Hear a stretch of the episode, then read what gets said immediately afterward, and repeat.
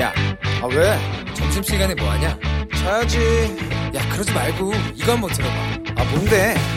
지금 당장 라디오를 켜봐 나른한 오후 깨울 시사 토크쇼 모두가 즐길 수 있고 함께하는 시간 유쾌하고도 신나는 시사 토크쇼 오태훈의 시사본부.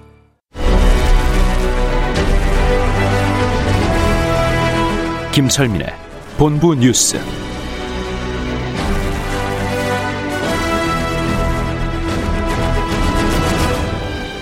네, KBS 제1라디오 오태훈의 시사본부 2부 첫 순서 이 시각 중요한 뉴스들 분석해드립니다. 본부 뉴스, 뉴스의 핵심을 짚어주시는 KBS 보도본부의 아이언민, 김철민 해설위원과 함께합니다. 어서 오세요. 네, 안녕하세요.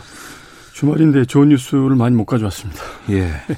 분석해 주셔야 돼요, 그래도. 300명을 예. 넘겼어요. 예, 예. 오늘 코로나 신규 확진자가 300명 넘어서 324명이 나왔습니다. 지금 지난 15일, 14일부터 지금 집단 감염이 계속 그 두 자릿수, 세 자릿수 증가세를 보이고 있는데 예. 300명 넘은 게 오늘이 처음입니다. 네. 그래서 그 324명 가운데 국내 발생이 315명, 해외 유입이 9명이고요. 이 제주도를 제외한 전국 16개 지자체에서 다 확진자가 나왔습니다. 그래서 네. 사랑 제일교회발 집단 감염이 전국으로 확산되는 양상이고요. 그다음에 이제 국내 발생이 315명인데 수도권에서만 244명, 전체 아이고. 77%가 수도권에서 나왔습니다. 예. 그래서 이제 방대본이 집계를 해 보니까 어제 오후 6시 기준으로 서울 사랑제일교회 관련 누적 확진자가 12개 시도에 739명, 광화문 집회 관련 확진자가 60여 명으로 이렇게 집계가 됐습니다. 음. 예상치 못하는 곳곳에서 또 특이한 사례가 나오고 있다면서요. 예. 그래서 뭐 이제 집단 깜깜이 감염이 많다 보니까 이렇게 벌어지는 일인데 오늘은 이제 서울 서대문구 미근동에 있는 경찰청 본청 청사에서 경찰관 한 명이 확진 판정을 받아서요. 네. 경찰청 본청 13층이 폐쇄가 됐고 해당 직원과 이제 직간접적으로 접촉했던 사람들은 자가격리 조치가 시행이 되고 청사 방역 조치가 아, 이루어지고 있고요. 예. 그다음에 전주지방법원에서 판사 한 명이 또 확진 판정을 받았습니다. 이 판사가 광복절 연휴 때 수도권을 방문을 했던 걸로 이제 확인이 됐는데 어.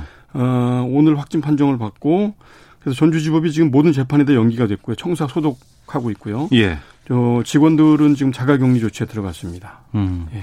정세균 국무총리가 아, 뭐 회의에서 발언했다고요? 예, 예. 최근에 이렇게 자꾸 이제 전국적으로 확산되는 게 그 최근 보수 유튜버들이 인터넷상에서 광복절 집회 참가자들 검사 결과가 조작이 됐다.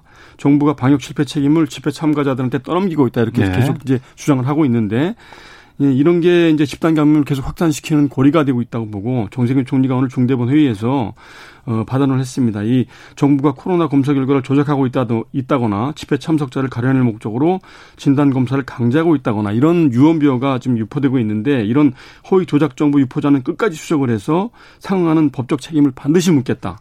그리고 이런 어, 허위 조작 정보 유포 행위는 국민 안전을 위해서 헌신하는 방역 요원들의 명예를 훼손하고 국민 안전을 그 위협하는 중대한 행위다 이렇게 지금 경고를 했습니다. 네. 집회를 허가해 준 법원에 지금 비난이 봄을 치고 예, 있다고요? 그렇습니다. 지금 이제 집회 이 허가해 준 법원으로 그 이제 코로나19 확산에 대한 비난 여론이 지금 집중이 되고 있는데 그 비난의 대상이 되는 게 이제 서울 행정법원 행정 11부 박형순 부장판사인데요. 그 광화문 집회가 열리기 전에 이제 14일에 서울시가 광화- 광화문 집회 금지 처분을 내렸거든요. 네. 이게 이제 코로나 확산이 우려된다는 이유로 이제 금지를 했는데 이거에 반발하는 보수단체 세 곳이 이 서울시의 금지 처분을 그 정지해달라고 법원에 집행 정지 신청을 했습니다. 네. 근데 이걸 이제 행정법원이 받아들인 거죠. 그렇게 해서 이제 결국은 어, 집회가 열렸고, 당초 신고한 인원이 3천 명, 다 합쳐봐야 3천 명이 안 됐는데, 실제로 모인 게 이제 수만 명 이상 모였죠. 그래서 이제 어제 구- 이제 청와대 국민청원 게시판에 8.15 광화문 시위를 허가한 판사 해임 청원이라는 제목으로 이제 국민청원이 올라왔고, 네. 그 조금 전에 12시까지 지금 현재 그 동의하는 사람이 17만 명이 넘었습니다. 어. 오늘 중으로 20만 명이 넘을 걸로 보이는데, 네. 그래서 이 청원인 주장하기를 확진자가 속출하는 그 사랑제일교회 중심으로 치위를 준비하는 그런 위험한 상황이라는 경고가 이제 있었고 사전에 그런 상황에도 불구하고 그 이제 광화문 한복판에서 시위를 할 수 있도록 허가해준 판사가 도대체 누구냐 이런 판사는 해임하거나 탄핵하는 게 맞다 이렇게 이제 그 주장을 했고 국민 건강과 생명을 지켜야 될 사법부가 오히려 국민들과 를 생명을 그 위험에 빠뜨리게 한 이런 어 중대한 그 판단 판단을 잘못 내렸다. 그래서 음. 이런 판사를 해임하고 탄핵하는 게 맞다 이렇게 주장을 했습니다. 알겠습니다. 예. 어제 국회 정보위가 있었는데 여기 예, 예. 국정원이 그 북한 관련한 어떤 것을 발표를 했는데 김정은의 위임 통치, 예. 관료의 업무 책임을 분산했다 이런 예, 보고를 했어요. 그렇죠. 이제 국정원이 어제 정보위에서 비공개로 업무 보고를 한 내용이 이제 정치권을 통해서 일부 흘러 나왔는데요. 네. 그 이제 김정은 위원장이 이제 김여정 부부장을 비롯해서 주요 간부들한테 권한을 위임을 해서 위임 통치를 하고 있다. 이제 이런 이런 얘기인데요. 네. 그 주요 근거로 판단되는 게 바로 이제 그, 그 현지 지도, 최근에 그 북한 고위 인사들이 현지 지도 활동이 이제 공개가 되고 있는데 그 이 북한에서 현지 지도라는 거는 이제 최고 지도자가 권력을 강화하기 위해서 대중들한테 이제 동선을 노출하는 이제 고도의 정치적인 행위거든요. 네. 이게 최근에 이제 최용해 부위원장이 코로나 감염증이 확산 음 가능성이 높은 이제 괴성시를 긴급 정, 정경하는 형식으로 현지 지도를 하는 게 공개가 됐고, 음. 그다음에 박봉주 부위원장이라든지 김덕훈 총리가 수해 현장을 찾아서 복구를 독려하는 이런 내용이 또 이제 그 현지 지도 형식으로 이제 공개가 됐고 이랬거든요. 그래서 음. 이런 것들을 볼 때 그 이제 김정은 위원장이 이제 집권 9년 차가 되는데 네. 그래서 이제 어느 정도 국정에 대한 이제 장악 능력이 생겼기 때문에 그런 자신감을 바탕으로 해서 음. 분야별로 책임감을 책임자를 지정을 해서 네. 역할 분담을 하고 업무를 맡겨서 잘하면은 격려를 하고 못하면은 책임을 묻는 이런 형식으로 지금 위임 통치를 하고 있다라는 게 이제 전문가들 분석이고요. 음. 대남 역할 같은 것들은 친동생인 김여정 그렇죠, 부부장한테 보냈잖아요. 그런 맥락에서 볼 때 김여정 부부장이 최근에 그 대남 대비 대미 그 비, 비판 성명을 이제 거세게 쏟아냈지 않습니까? 이런 네네. 것도 네. 그 과거에 이제 남북 대화나 북미 대화가 순조롭게 이어지던 이런 때에는 이제 김정은 위원장이 전면에 나서서 이제 주연 역할을 하는 게 맞지만 음. 2019년에 하노이 no deal 이후에 지금 대남 대미 협상이 다 교착 상태에 빠진 상황에서는 네. 이제 본인이 전면에 나서는 게 부담스럽기 때문에 김정 이제 동생인 김여정 부부장을 전면에 내세워서 이제 대, 대남 대미 비난을 이렇게 하는 악역을 맡기고 음. 김 김정은 위원장은 이제 한 발 물러서서 그 조종자 역할을 하는 이런 이제 역할과 책임을 분산하는 음 이런 역할을 한 게 아니냐. 그래서 이제 당국은 김정은 위원장이 국정 장악력이 기본적으로 자신감이 생겼고 네. 역할 분담을 통해서 책임을 분산시키는 위험 분산 효과를 노리고 있는 것이다. 이렇게 이제 분석을 하고 있습니다. 하나만 더 보겠습니다. 네. 전공의들의 순차 파업 오늘부터 돌입했어요? 네, 오늘 오전 7시부터 그 인턴 레지던트 등 종합병원 전공의들이 이제 파업에 들어갔습니다. 오늘은 일단 저 인턴하고 4년차 레지던트들만 들어갔고요. 내일은 3년차까지. 그 다음에 모레는 1년차, 2년차, 2년차까지 다 이제 포함을 해서 집단 행동의 시작이 됐습니다. 그래서 지난 7일에 집단 휴진을 한 번 했고 네. 14일에 대한의사협회가 주관하는 1차 총파업에 참여한 데 이어서 오늘 세 번째 지금 이제 집단 행동에 들어간 겁니다. 병원 상황 어떨까요? 그래서 그게 좀 걱정인데요. 아직까지는 이미 예고됐던 상황이라서 큰 혼란은 없는 것 같습니다. 그래서 이미 외래 진료나 입원들 이런 것들 예약을 좀 줄여서 받아놨고 급하지 않은 수술도 뒤로 연기했고 이래서요. 당장 지금 어, 의료 현장에서는 큰 혼란은 없는 것으로 파악이 되고 있습니다. 음, 하지만 이게 차례로 계속해서 순차적으로 돌입한다 그러면 문제가 커질 것 같은데 정부의 그렇죠. 대응 끝으로 좀 말씀해 주시죠. 그래서 정세균 총리가 오늘 이제 그 집단 휴진과 관련돼서 코로나19가 확산되고 있는 엄중한 상황에서 그 국민 생기, 생명을 지켜야 될 의사들이 집단 행동에 나선 게 굉장히 유감스럽다. 어서 네. 이제 복귀를 해달라 이렇게 이제 당부를 했고요. 김감 김감리 복지부 차관은 아 지금 그 코로나가 엄중한 상황에서 환자들에게 억울한 피해가 발생하지 않도록 집단 행동을 중단해달라 이렇게 촉구를 했고요. 그래도 집단 행동을 계속을 하면 그 법과 원칙에 따라서 엄중하게 대응을 하겠다 이렇게 경고를 했습니다. 알겠습니다. 자. 본부 뉴스 KBS 보도본부의 김철민 해설위원과 함께했습니다. 고맙습니다. 네, 고맙습니다.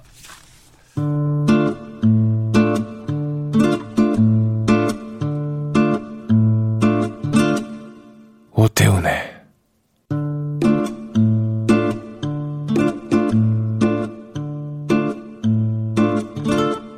시사본부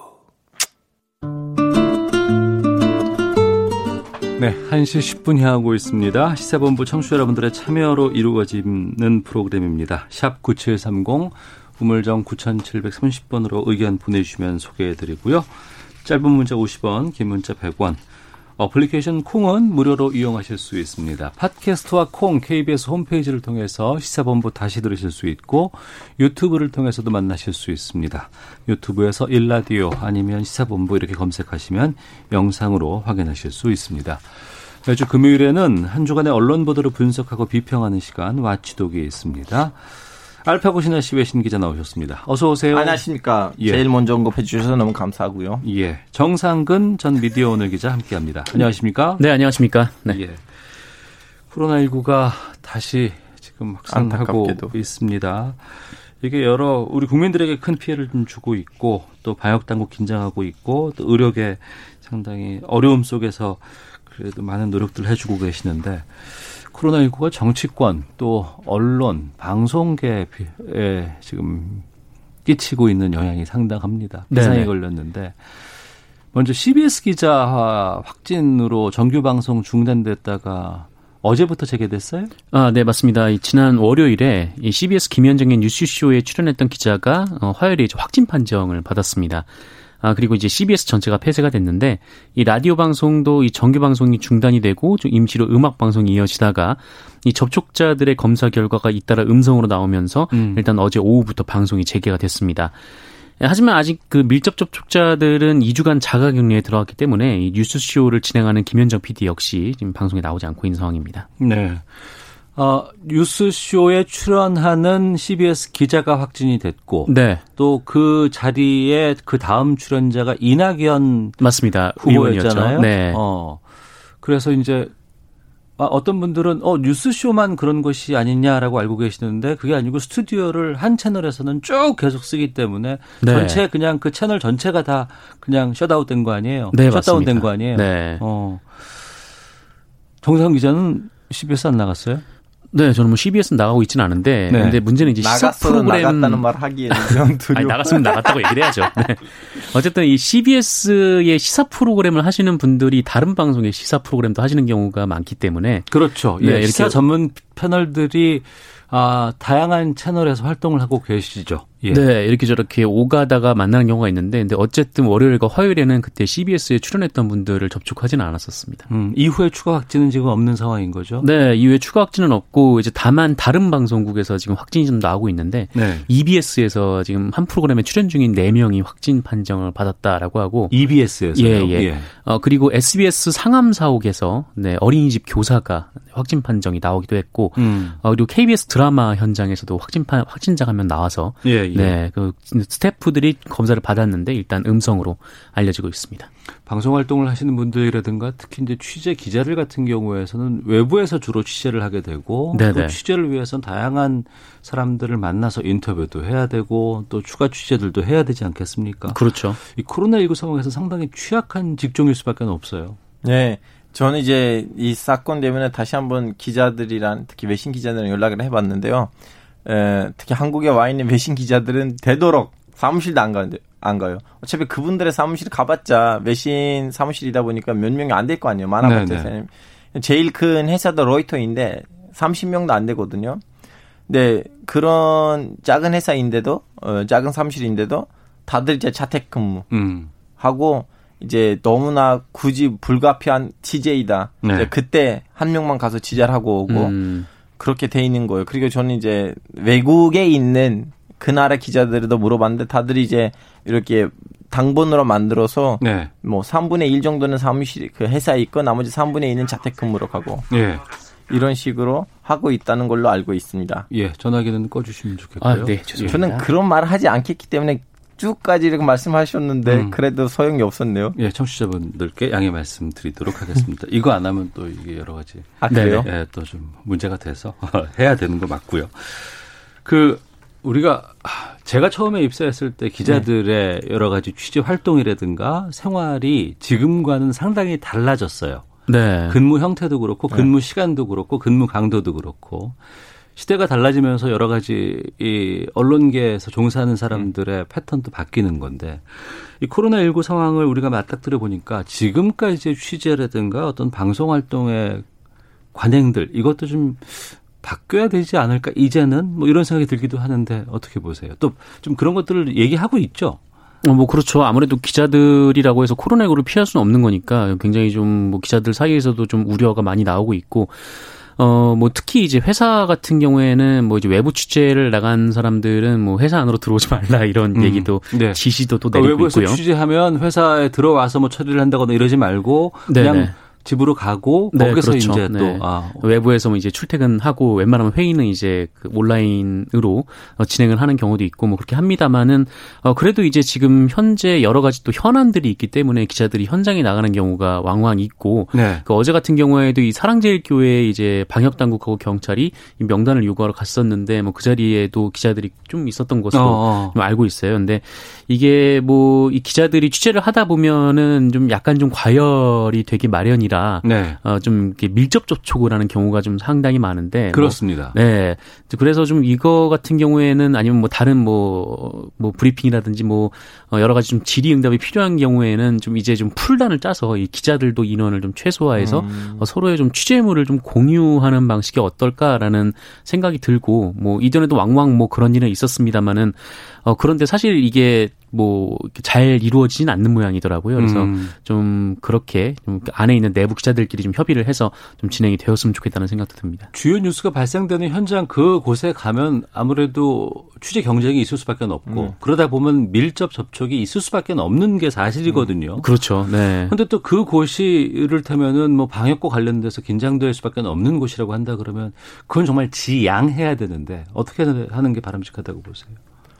와, 이건 진짜 어려운 질문이에요. 왜냐하면 그 회사에서 지시 내렸고 거기서 이제 영상이나 아니면 그 사진을 따고 와야 되고 아니면 인터뷰 해야 되는데 그냥 동시에 똑같은 장면을 사진 찍으려고 하는 사람 여러 명이다 보니까 음. 어쩔 수 없이 그런 불가피한 상황이 되는데 솔직히 말하자면 우리 예, 언론계뿐만 아니고 인류도 네. 이렇게 큰 팬데믹 상황을 겪은 거는 뭐 예전에 한 600년 전에 유럽에서는 한번 그런 문제가 있었지만 근데 현대인으로서 이런 거는 처음이다 보니까 네. 아직 이런 질문이나 답변을 정확하게 내기에는 이르다고 생각하고 우리는 이제 try and check 뭐 이제 시도해보고 음. 어, 검사해보고 그런 식으로 우리는 이러한 방법들을 에, 개발할 거라는 할 것이가 아닌가 싶어요. 음. 정확하게 저도 모르겠어요. 이럴 때 어떻게 해야 돼? 왜냐면 음, 네, 뭐 사실 이제 대부분의 기자들이 이제 출입처로 향하는 좀 그런 상황이 우리나라에서는 좀 일반적이기 때문에 근데 네. 이게 뭐 가까이서 취재를 하려고 해도 뭐 몇몇 기업들 같은 경우에는 이 기자실 문을 닫는 경우도 있다라고 하더라고요. 그래서 음. 이 자동으로 이제 뭐 밀접 접촉이 이제 안 되는 이게 비대면으로 이제 취재를 해야 되는 뭐 그런 상황이 아, 취재 대상 쪽에서 아예 이 코로나 19 상황에 아, 방역을 지키기 위해서 그걸 닫아버리는 거군요. 네, 아무래도 그런 경우들도 왕왕 있다라고 들었고. 걱정되는 거 그거예요, 사실은. 이 코로나 때문에 언론이 좀 일부 작은 분야들에서 단합받는 거 아닌가 싶어요. 어. 왜냐하면 이제 그 기자단 그 기자실을 폐쇄시켰잖아요. 그러면 네. 이제 비대면으로 취재하라고 하는데 어, 비, 비대면으로 얼마나 취재가 가능할까? 음. 이제 그리고 딴 나라들에서도 이제 원래 대통령이 아니면 총리가 이제 주기적으로 하는 이제 기자회견들이 있었는데 그 기자회견에서 가끔씩 기자들이 힘든 질문들 물어보면서 정치인을 좀 약간 조금 더 저- 어, 양심 있게 만들려고 하는 그런 언론이나 모습을 하고 있는데 그런 이제 일부 나라들에서 그런 기자회견들도 이제 취소됐어요. 어. 이제 2주에 한 번씩만 하는 걸로. 예, 예. 그리고 거기 이제 사회 거리두기 해야 되니까 이제 원래 한 좌석에 한 기자가 앉아야 되는데 그런 식으로 하다 보니까 들어갈 수 있는 기자 임원수가 줄였거든요. 그렇죠. 그러다 아. 보니까 자기 그러니까 입맛에 백악관 맞는 브리핑 같은 거 봐도 보면은 그 잔디밭에서 이제 의자들이 떨어져 있잖아요. 네. 네. 그러니까 과거보다는 그 아- 안에 들어가고 앉을 수 있는 그 기자들의 수가 적어질 수밖에 없겠죠. 예, 근데 이제 그 백악관은 그래도 이제 야외로 가서 좀 약간 공간을 늘리면서 어느 정도 극복을 했는데 그런 거 안 하고 음. 기자회견하는 그 장소를 유지하되 그 좀 약간 좌석들을 비워버리고 그리고 입맛에 맞는 기자들만 집어넣으면서 기자회견을 이런 식으로 진행하는 나라들이 있는데 이거 다 코로나를 가지고 좀 약간 언론이 역할을 못하게 되는 일들이 생기지 않을까 싶기도 해요. 그래서 어떻게 답변을 해야 되는지 저도 모르겠어요. 왜냐하면 음. 자칫 잘못하면 또 에, 방역을 좀 원하지 않는다는 음. 말로 음. 들릴 수도 있으니까. 우리나라에서도 이런 경우가 좀 있을까요? 한국에서 음. 기자회견 잘 안 해요. 대통령이나 총리가. 네, 뭐, 이 공식 브리핑은 계속해서 뭐 하고 있는 상황이긴 그렇죠. 한데. 온라인으로 계속 하고 있죠. 네, 뭐 온라인으로 계속 하고 있고 뭐 보도 자료도 바로바로 올라오고 좀 그런 상황이긴 합니다. 그래서 뭐 딱히 이 백악관 기자회견처럼 뭐 인원수를 좀 줄인다거나 뭐 그런 일은 없는 걸로 좀 알고 있는데 뭐 어쨌든 뭐 지금 상황이 네, 뭐 알파고가 얘기한 것처럼 뭐 기자들로서도 굉장히 좀 어려운 것도 사실이고 음. 또 취재원으로서도 어려운 게 사실인 것 같습니다. 알겠습니다. 코로나19를 다루는 언론의 태도도 좀 짚어볼까 합니다. 이 뉴스가 좀 많이 논란이 됐어요. 국민일보가 마스크 관련한 기사에서 어, 김정숙 여사 사진을 실어서 논란이 되고 있다고 하는데 이 내용 좀 정리해 주시죠. 네, 이 기사가 이 지난 19일에 올라온 기사였는데 이 전광훈 사랑제일교회 목사의 이 턱 마스크, 그러니까 네. 턱- 마스크를 턱에만 쓰는 네. 그 행위에 대한 비판 기사였어요. 그래서 이 기사 자체는 뭐 그렇게 문제가 없는데 이 문제는 내용은 문제가 없는데. 네네. 예. 이 문제는 페이스북에 이제 관련 기사를 소개할 때이 음. 썸네일이라고 하죠. 예. 그 처음에 눈에 딱 보이는 사진. 그 사진을 어 김정숙 여사 사진을 올린 겁니다. 어. 어 문제는 그 사진이 김정숙 여사가 뭐 턱 마스크를 한 사진이 아니고요. 네. 어, 3년 전에, 그러니까 코로나19가 나오기도 전에 네. 찍었던 사진이고, 어, 그리고 이 모자를 쓰고 있었고, 이 모자의 끈이 마치 이제 마스크인 것처럼 보였 던 예, 그런 사진이었어요. 아, 턱 마스크가 아니고 모자의 끈이었다. 네, 모자의 끈이었습니다. 그때는 이제 코로나19가 뭐 나오지도 않았을 어. 때였으니까 뭐 마스- 마스크를 꼭 써야 되는 뭐 그런 상황도 아니었고, 어, 게다가 이제 해당 기사 mention이 어, 또 마스크 좀 올리세요. 마스크 좀 올리세요라고 mention이라고 하면 그 기사를 소개하는 것에 대한 설명인 거죠. 네, 맞습니다. 예. 마스크 좀 올리세요라고 하고 그 밑에 이제 김정숙 여사의 사진을 쓰다 보니까 의도적으로 이 대통령 부인 사진을 쓴 게 아니냐 좀 이런 음. 비판을 좀 받았던 거죠. 그래서 어, 결국 2시간 30분 뒤에 이 국민일보는 해당 사진을 교체를 했는데 이 파장이 잦아들지는 않고 있습니다. 해당 기사와도 관련이 없는 사진이고 또. 시기도 한참 다른 것이고 전이고 네. 해명을 했어요, 안 했어요? 해명을 오마이뉴스가 취재를 했습니다. 오마이뉴스가 취재를 했는데 예. 아 직접 국민일보가 해명한 것이 아니고 취재를 통해서 음, 별도의 이제 해명서는 나오지 않은 것 같고 어. 뭐 국민일보가 취재 아, 오마이뉴스가 취재를 통해서 뭐 입장을 냈는데 입장을 들었는데 어 그거를 보면은 일종의 이제 시스템 오류라는 게 이제 국민일보의 아니 주장이에요. 왜냐면 이런 거 있어요. 그 페북에다가 링크를 달아주면 네. 페북이 항상 관련 기사의 사진을 받아주진 않아요. 음. 무슨 말이냐면 저는 모 신문사에서 이제 주기적으로 칼럼을 쓰는 건데요. 저도 이제 네클이니까 이제 페북에다가 올리면서 이제 저는 자랑하고 싶은데 가끔씩 제가 그 기사 링크를 올릴 때는 원래 제 전면 사진 나오거든요. 가끔씩 딴 사진 나올 때가 있어요. 음. 이제 이거 페, 페북이 그 링크를 받아서 좀 나름 이제 이상한 알고리즘이 있어서 그런지 종종 저는 그 문제를 겪고 있어요. 음. 근데 이제 사진에 이제 김여정 서 여사의 이제 이제 그런 거 있으니까 사람 좀 약간 의심 들기도 하긴 하지만 이거 의도적으로 하는 거 아닌가. 어 근데 말씀- 이런 문제가 있긴 있어요. 시스템적으로는 이걸 말씀드려야 돼요. 음, 저도 이제 페이스북에 글을 올릴 때 좀 제가 의도했던 사진과는 좀 다른 사진이 음. 올라오는 경우들이 왕왕 있었는데 네. 어쨌든 국민일보의 해명은 이렇습니다. 그러니까 일단 이 김정숙 여사의 사진이 어디서 나왔냐라고 음. 하면은 얼마 전에 이제 김정숙 여사가 수해 복구의 봉사 활동을 간 적이 있었어요. 예, 예, 예. 어, 그때 당시에 이제 그 사진이 없어서 어, 3년 전에 있던 사진을 기사에 그걸 썼다라는 어. 겁니다. 뭐 그 기사에는 그 사진을 쓸 수가 있는 거죠. 음. 어, 그리고 이 사진이 이 신문의 이제 홈페이지 상단에 보면은 어, view photo면이라고 있는데 여기에 이제 주요 기사로 어, 등재가 됐어요. 이 많은 분들이 읽으시니까.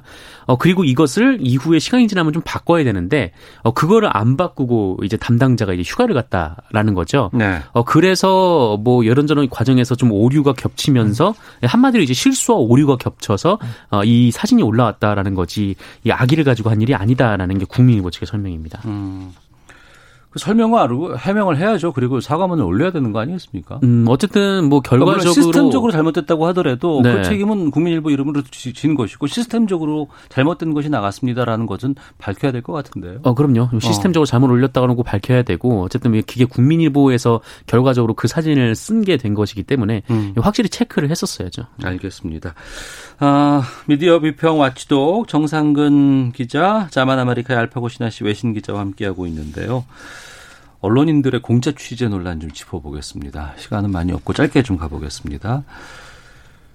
인천 관광공사와 언론인들 사이에 공짜 취재가 있었고 1인당 60만 원짜리 취재가 아닌 투어였다고 하는데 어떤 내용이 밝혀진 거예요?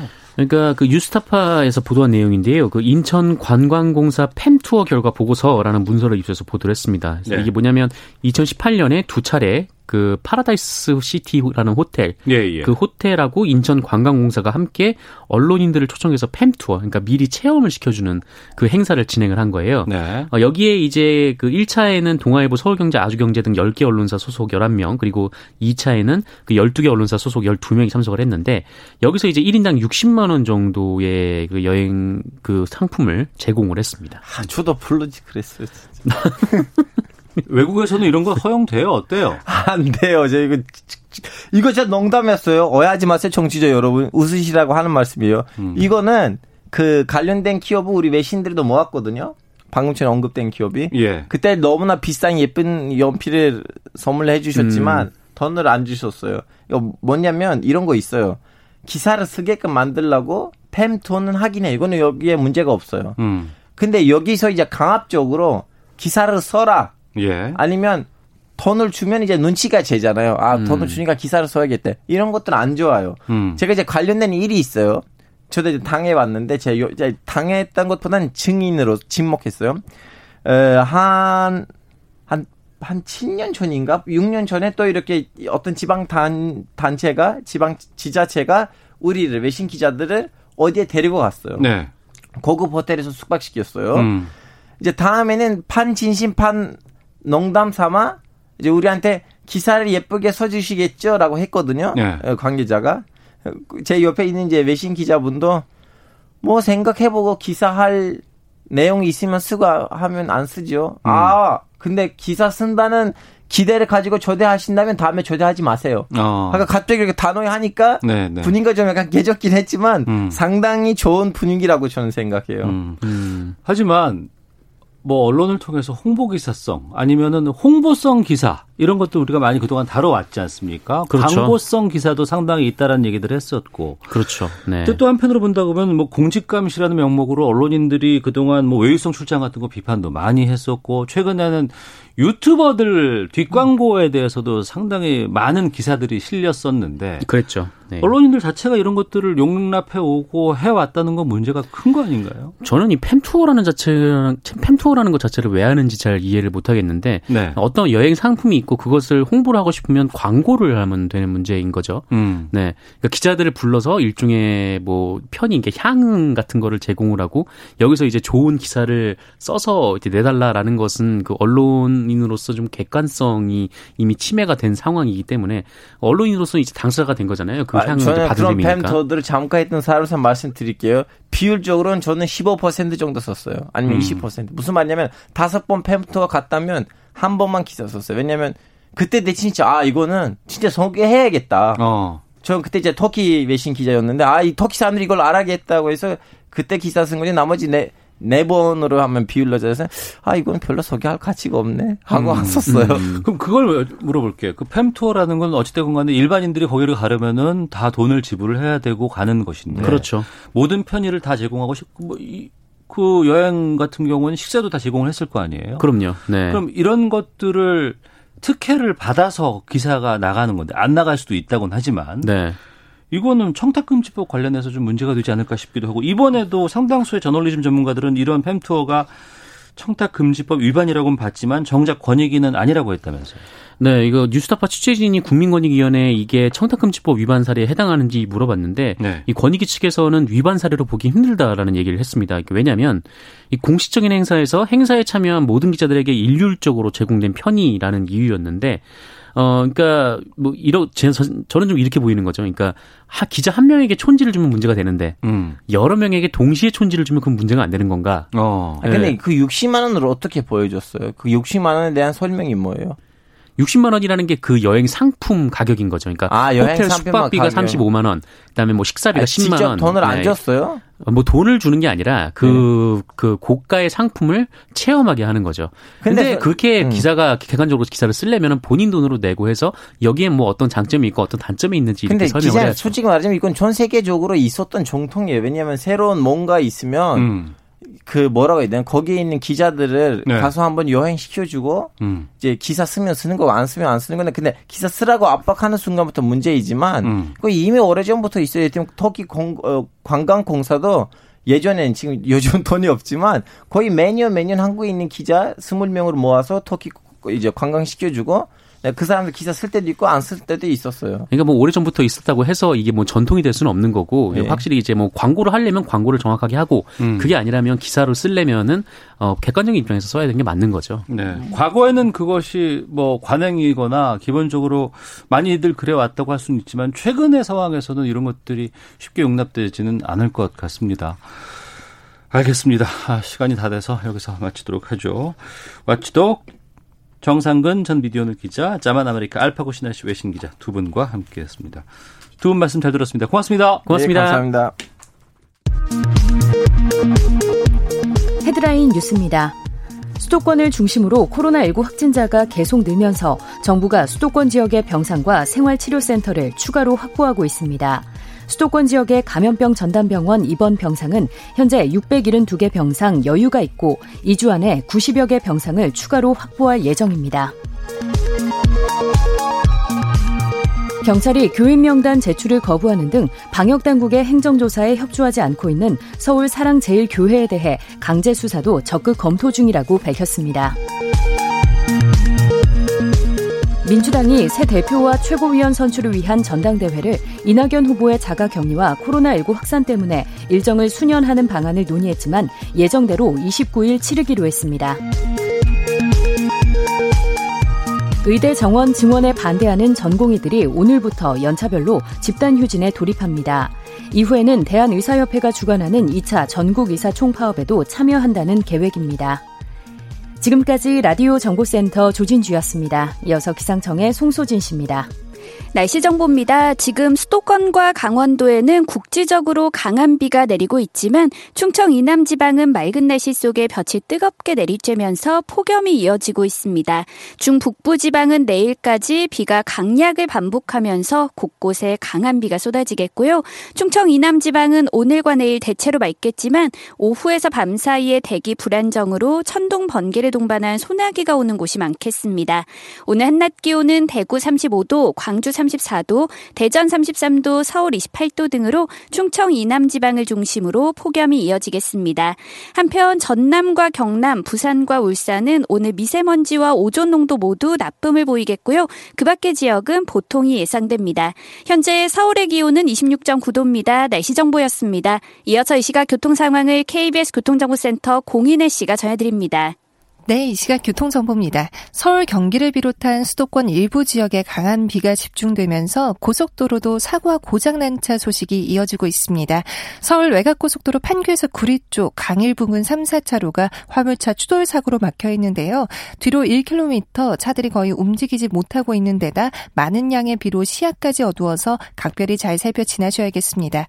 이전 서하남 나들목 5차로에서는 고장난 화물차와 낙하물을 처리하고 있고요. 이 정체 광 광암터널 쪽으로 이어집니다.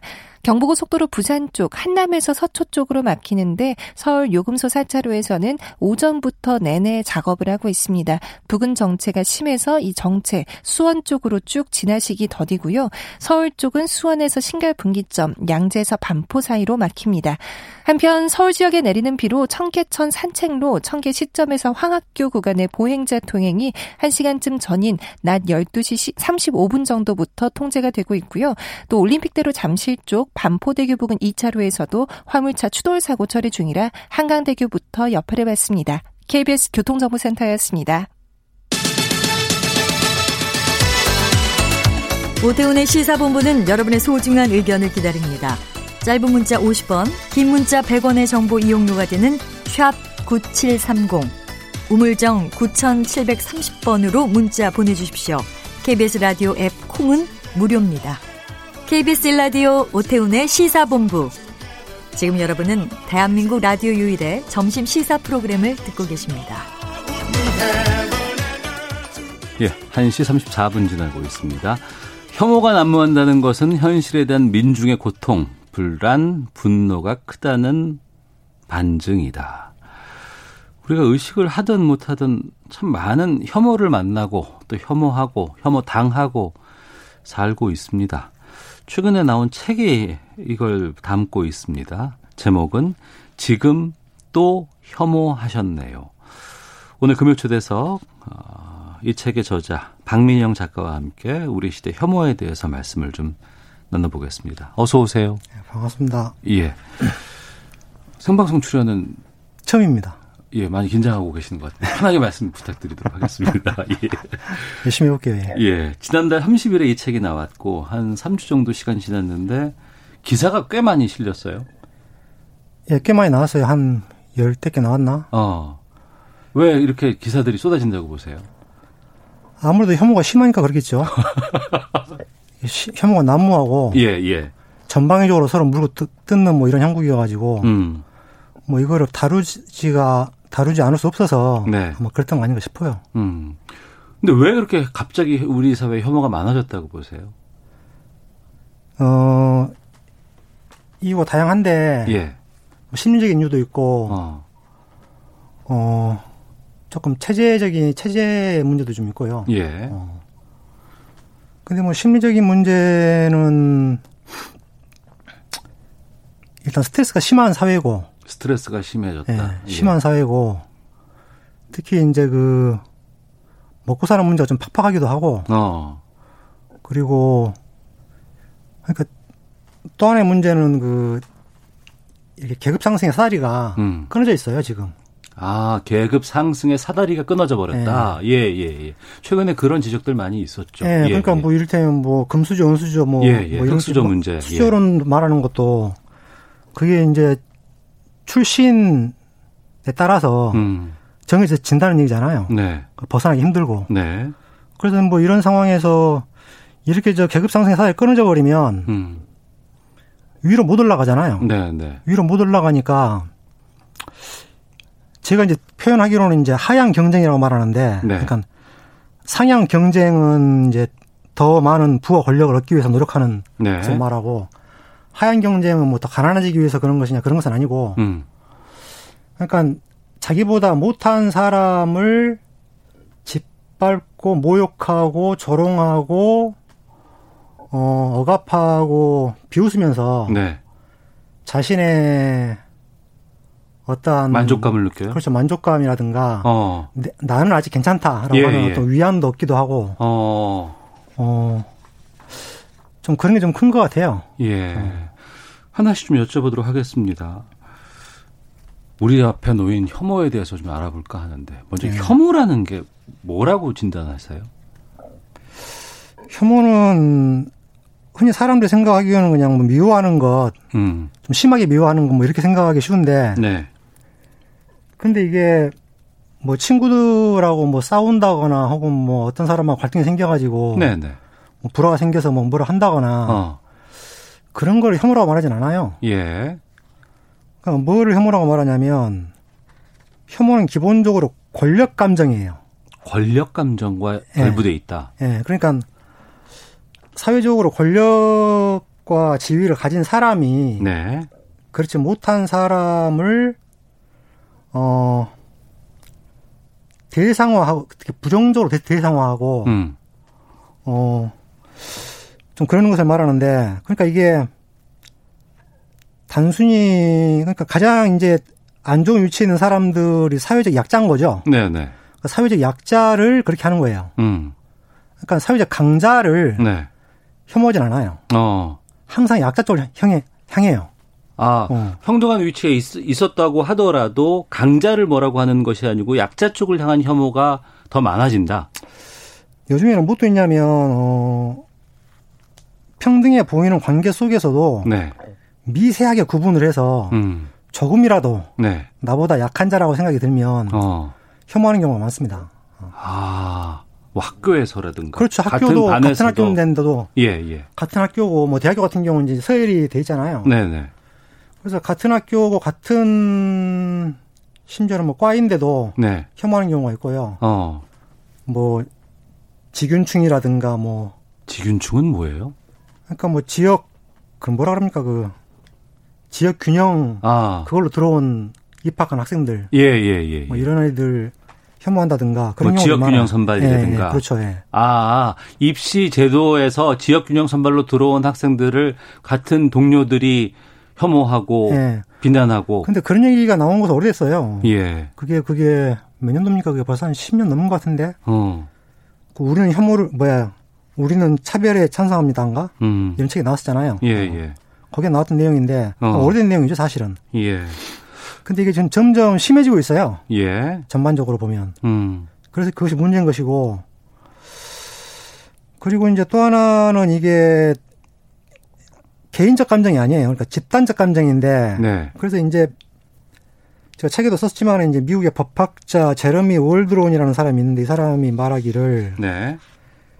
혐오는 집단적인 명예훼손이다. 음. 이런 얘기 한 적이 있어요. 예. 그러니까 개인적인 것이 아니고 집단적인 명예훼손이라는 거죠. 그러니까 이게 음. 흔히 생각하기로는 사람이 사람한테 뭐라 그러는 것이니까 네. 일대일로 개인 어. 간의 갈등처럼 보이기는 해요. 예. 근데 잘 생각을 해보셔야 되는 게 항상 열세인 집단에 속한 사람을 네. 속한 사람을 멸시하고 조롱하는 거죠. 음. 낙인 찍고. 예, 예. 어. 그러니까 이제 그렇게 보면 집단적인 문제지 개인적인 음. 문제가 아니라는 거죠. 음. 어. 우리 사회에서 벌어난 여러 가지 혐오들을 좀 살펴볼까 합니다. 저희가 어제도 저희 프로 안에서 이걸 좀 다뤄봤었는데 최근에 웹툰 작가라든가 방송인으로 유명한 기안84에 대해서 여러 가지 혐오 같은 것들이 지금 논란으로 좀다 적용되고 있거든요. 이 네. 부분은 어떻게 보고 계세요? 근데 기안84는 이번이 처음이 아니고 어, 그 전에도 좀 몇 번 논란이 있었어요. 예, 그래서 그때도 사고가 오래 썼는데 지금 또 그러는 거죠. 음, 그러니까 이것은 반복되는 것인데 네, 반복된다는 것은 좀 문제가 좀 있다고 봅니다. 음, 그 전에도 이제 그, 그 만화죠. 만화 복화광에서 네, 뭐 누나는 늙어서 맛이 없어. 뭐 이런 대사가 등장한다거나 음, 뭐 스토리와 상관없이 임신 테스트기를 가방 속에 넣고 다니는 여대생이 등장한다거나 음, 여대생 바라고 이름 붙여진 유흥업소가 등장한다거나 네, 뭐 그런 게 좀 있었어요. 어, 근데 이번에 그, 어, 인턴 여사원이 남자 상사와 성관계를 가진 뒤에 정직원이 된 것으로 은유적으로 표현한 대목이 있는데, 이런 것 같은 경우는 특히 이제 그, 최근에 박원순 사건이라든가 안희정 사건, 뭐 이렇게 위력에 의한 성폭, 성폭력 사건도 있었는데, 네, 그러니까 이런 표현들이 여성분들로서는 좀 민감하게 반응할 수밖에 없는 음. 상황이 아닌가 싶어요. 네. 그러니까 그 세대 간의 혐오라든가 또 성 간의 혐오들도 상당히 좀 많이 등장하는 것들이 요즘의 상황이 아니겠습니까? 그렇죠. 어. 어. 또 반대대로는 이런 것에 대해서 또 남성들은 또 다른 또 혐오를 또 낳고 있고요. 네. 남성들이 이제 그 특히 젊은 남성들 사이에서 이제 여성 혐오가 좀 심한데 예. 그렇게 되는 이유는 가장 큰 이유 하나만 꼽으라고 하면 음. 경제적인 것 때문이 아닌가 싶어요. 음. 그러니까 이제 젊은 남성분들이 어 일자리가 많이 부족하고 네. 취직도 좀 힘들고 음. 그러다 보니까 이제 여성 젊은 여성들을 이제 경쟁자로 인식을 하게 되고 음. 그리고 이제 취직을 해도 임시직이나 비정규직들이 많고 음. 그러니까 사회 전반에 우리가 혐오를 부추길 수 있는 상황들이 많이 늘어나고 있는 것이 앞서 말씀하셨던 여러 가지 스트레스로 작용을 하고 그것이 이렇게 좀 표출되고 있다. 이렇게 이해를 해도 될까요? 그렇죠. 그러니까 이게 근데 어 좀 엉뚱한 방향으로 예. 어 이런 분노나 불만, 불안이 어. 표출되고 있다. 음. 그것이 이제 혐오다라고 볼 수 있겠죠. 예. 자, 지금 또 혐오하셨네를 수채라는 책을 쓰신 박민영 작가와 함께 우리 사회 혐오에 대해서 좀 말씀을 나누고 있습니다.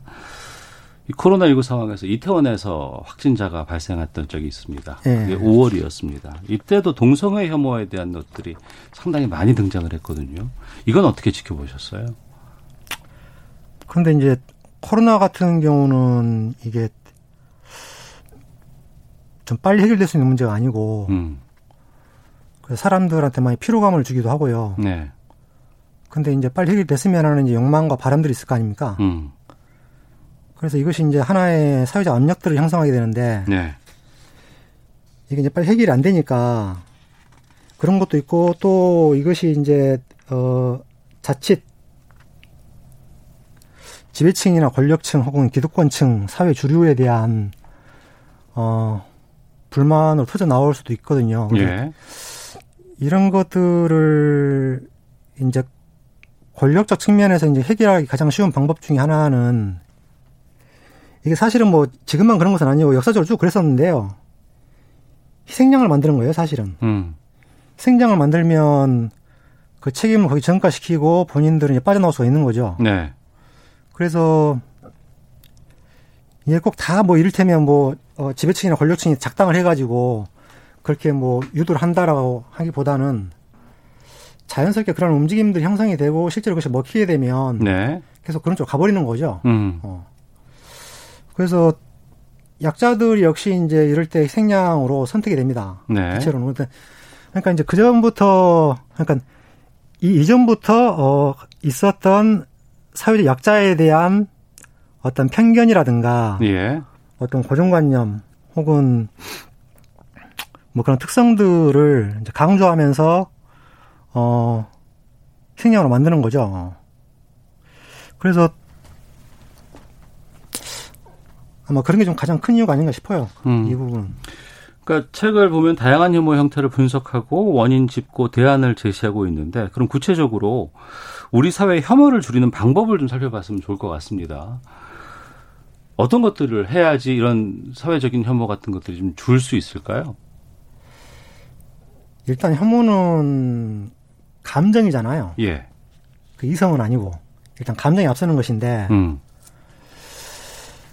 어 이거를 그냥 혐오를 하지 말아라라고 말한다고 해서 네. 해결된 문제는 아닌 것 같아요. 왜냐하면 감정이 앞서는 것이니까 네. 터져 나오는 것이니까 음. 자신도 모르게 그래서 이거를 좀 이성적으로 좀 인식해야 될 필요가 있지 않나 싶어요. 네.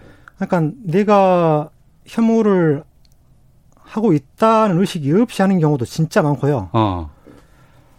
어, 그것이 혐오인 줄도 아예 모르기도 하고, 사례를 들어주신다면요. 어,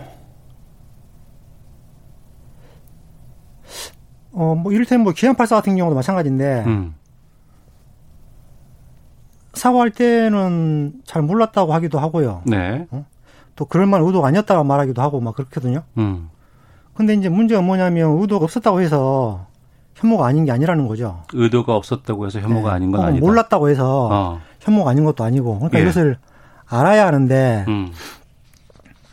그래서 이제 혐오, 이제 제 책이 이제 가지고 있는 미덕이랄까, 그게, 그게 제가 생각했을 때는 다른 책들도 있긴 한데, 네. 혐오에 관한 책들이. 그 제가 생각했을 때는 한국, 한국 사회에서 지금 벌어지고 있는 혐오들을 거의 다 다루고 있다는 음. 것이 아닌가 싶고, 그러니까 이러한 종류가 많다는 걸 좀 알기도 하고, 네. 어, 그러면 해법으로 찾는다는 것이 여러 가지 것들 지적해 주셨는데 천 먼저 보면은 차별금지법을 제정해야 된다 이렇게 주장하셨네요. 예. 차별금지법은 왜 중요하냐면, 그러니까 어떠한 사회적인 문제가 생겼을 때 중앙 제도권에서 어떻게 반응하는가가 사실 네. 굉장히 중요해요. 네. 근데 거기에 대해서 아무도 책임져, 책임지지 않고 혹은 반대로 그걸 책임져야 할 정치인들이 혐오를 조장하고 부추긴다거나 이래버리면 네. 일반 시민들은 당연히 그것이 가능한 일이라고 보고 허용된 일이라고 생각을 합니다. 음. 그래서 어, 어떠한 분노나 불만이 생겼을 때 그것이 하나의 전범처럼 돼가지고 네. 어, 막 댓글이 달려요. 음. 어. 그렇기도 하고 언론도 마찬가지인데 언론도 어, 아까 저그 말씀하셨다시피 언론 자체가 갈등을 좋아하는 요소가 있어요. 예, 예. 그래서 이러한 혐오 발언들이 생겼을 때, 어, 어떤 정치인이 있을 때 그런 것들을 고스란히 옮기고, 음. 그걸 이제 quote 저널리즘이라고 하죠. 네, 어, 네. 따옴표 저널리즘이라고 하는데. 어? 그러니까 이제 언론에서도 자꾸 생각을 해보셔야 되는 게 무엇을 옮길 것이냐, 예. 무엇을 인용할 것이냐는 문제들도 생각을 해보셔야 될 것 같아요. 그러니까 이것이 음. 갖고 있는 사회적인 여, 뭐 여파가 매우 큰 것이어서 그 부분은 저도 상당히 좀 공감하는 게 언론이 좀 자극적이고 그리고 네. 어떤 극단적인 주제들을 좋아하게 되거든요. 네. 근데 그것들을 집중하게 되다 보면 그것은 한쪽 끝에 있는 부분일 수도 있는데도 불구하고 이걸 마치 중앙에 있는 것이냐 가지고 와서 얘기를 하다 보면 거기서 또 혐오가 더 커지고라는 그런 원인들을 제공하고 있다는 의식이 좀 있습니다. 그러니까 이제 뭐가 있냐면 그래 극단적인 발언들이 자꾸 언론을 타고 그리고 언론에서 끝나는 게 아니고 지금은 새로운 미디어도, 미디어도 많잖아요. 뭐 네네. 인터넷이라든가 SNS라든가 뭐 어, 유튜브라든가 뭐 유튜브라든가. 이런 쪽으로 막 흘러가요. 예, 예. 그래서 거기서 다 재생산되기도 하고 더 강화된 혐오 발언들이 막 표, 현 이 되기도 하고요. 음. 그렇게 상황 상황이 악화되는 거죠. 예. 어. 어, 엘튼 존님 같은 경우엔 국가 간의 혐오도 있지 않을까요? 일본 극우 세력의 혐한도 아주 지독합니다. 라고 의견도 주셨고 이원택님은 아마도 혐오는 사람들 사이에서 경쟁이 생기고 거기에서 승패가 갈릴 때 시작되는 것 아닐까요라는 의견도 주셨는데요. 혐오를 줄이는 또 하나의 방법으로 제시한 것 중에서 경제적인 적, 격차를 줄여야 한다 이렇게 말씀하셨네요. 예.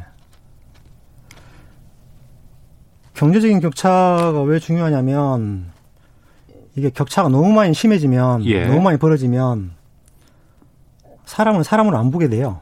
그러니까 이게 자본주의 사회고 이제 뭐 어, 뭐 능력이나 뭐 이런 것도 조금씩 다르기도 하고 그래서 네. 뭐 격차가 생기는 것은 어쩔 수 없다고 치는데 음. 근데 이게 너무 많이 그러니까 이를테면 뭐 어, 제가, 어, 뭐, 얼마를 버는데 저보다 만 배를 버는 사람이 있- 있을 거 아닙니까? 이를테면. 네. 근데 그 사람의 능력이 저보다 만 배가 낫느냐, 낫느냐라고 물으면. 어. 그렇진 않잖아요. 예, 예. 어, 그러니까 이것은, 어, 격차 좀 줄어야 되고, 이것이, 음. 어, 경제적 격차가 혐오의 물적 토대로 작용을 해요. 네. 그래서 이거를 좀 줄이는 게 좀 중요하다는 생각입니다. 음. 그래서 그럼 어떻게 줄일 것이냐라고 물으면 제가 봤을 때는 임금 소득의 격차도 격차인데 네. 자본 소득 격차가 큰 문제라고 봐요. 특히 부동산이라든가 불로소득이라든가. 그렇죠. 예, 뭐 근로 소득이라든가 예. 예. 이런 자본 소득 격차를 좀 줄여야 되는데 음. 이제 그런 측면에서 이제 예, 정치권 역할이 큰데 네. 모르겠으면 잘 될지 안 될지. 그러면 우리가 아, 다양한 시각들이 있잖아요, 우리 사회에. 예. 그리고 이제 또 살아온 환경이라든가 뭐 여러 가지 뭐 주변의 상황 때문에 내 입장에서 상대방을 얘기할 수밖에 없는데 이것이 어떨 때 보면은 혐오인지도 앞서 말씀하셨던 것처럼 모르지만 또 하는 경우도 있고 그것이 또 혐오로 더 촉발되기도 하는데 누군가를 혐오하지 않거나 아니면 잘못된 혐오를 막기 위한 조심하는 방법이 있다 그러면 어떤 것들이 있을까요? 표현을 하거나 얘기를 하거나 의견을 줄 때. 저도 이제 살면서 많이 느끼는 건데, 어, 저도 이제 살면서 이제 화를 내잖아요. 예. 화를 낼 때가 있잖아요. 예. 근데 가만히 생각을 해보면, 네. 화를 내는 것의 대부분은 예. 약자한테 내요, 약자한테. 아, 내가 화를 낼 때 대상이 예. 강자한테 내는 경우가 거의 드물어요. 예. 그것은 아마 저뿐만이 아니고 뭐 다른 분들도 아마 되게 그렇지 않을까 싶어요. 아, 어려운 사람한테 화나고 혼나거나 불편함을 당했을 때 그것을 참죠. 내가 그땐 참고 정작 약자에게 내 약자인 사람에게 예, 편한 사람에게 예. 퍼붓는다. 근데 이제 약자한테 퍼붓는데 거기에 이제 전통적인 약자에 대한 편견이나 차별 의식이나 이런 것들이 섞여 있는 경우들이 많아요. 네. 그렇게 되면 혐오가 되는 거죠, 혐오가. 어. 개인적인 문제를 떠나가지고 예. 혐오가 예. 되는 거죠. 아, 그것이 바로 혐오일 수 있다. 예. 그러니까, 그러니까 항상 생각해 보셔야 되는 게 약자를 대할 때 조심하셔야 돼요. 음. 내가 진짜로 어, 저 사람 개인과 불화가 생겨서 화를 네. 내는 것인지 예. 아니면 어. 나의 어떠한 응축되고 있는 어떤 분노라든가 불만이 음. 어, 하나의 빌미나 계기를 통해서 네네. 어, 약자한테 쏟아지고 있는 것인지 음. 이걸 장- 곰곰이 생각해 보셔야 되고요. 예. 일단은 그게 좀 필요한 거 아닌가 싶어요. 알겠습니다. 작가께서 추천해 주신 노래 피터 폴앤 메리의 500마일 지금 나가고 있는데요. 이 노래 들으면서 인사드려야 될 것 같습니다. 이, 이 노래는 왜 선택해 주셨어요? 아, 이 노래요? 예. 어, 저는 뭐 종교인은 아닌데 예. 노래가 가만히 들어보면 좀 약간 영적이에요. 시간이 멀는데 짧게 말씀드리겠습니다. 그리고 가사가 소박합니다. 가사, 가사가. 아, 알겠습니다. 자, 500마일 들으면서 어, 지금 또 혐오하셨네 작가 박민영 작가 인터뷰 마치도록 하겠습니다. 오늘 말씀 고맙습니다. 고맙습니다. 예, 저도 인사를 드리겠습니다. 다음 주에 뵙겠습니다. 안녕히 계십시오.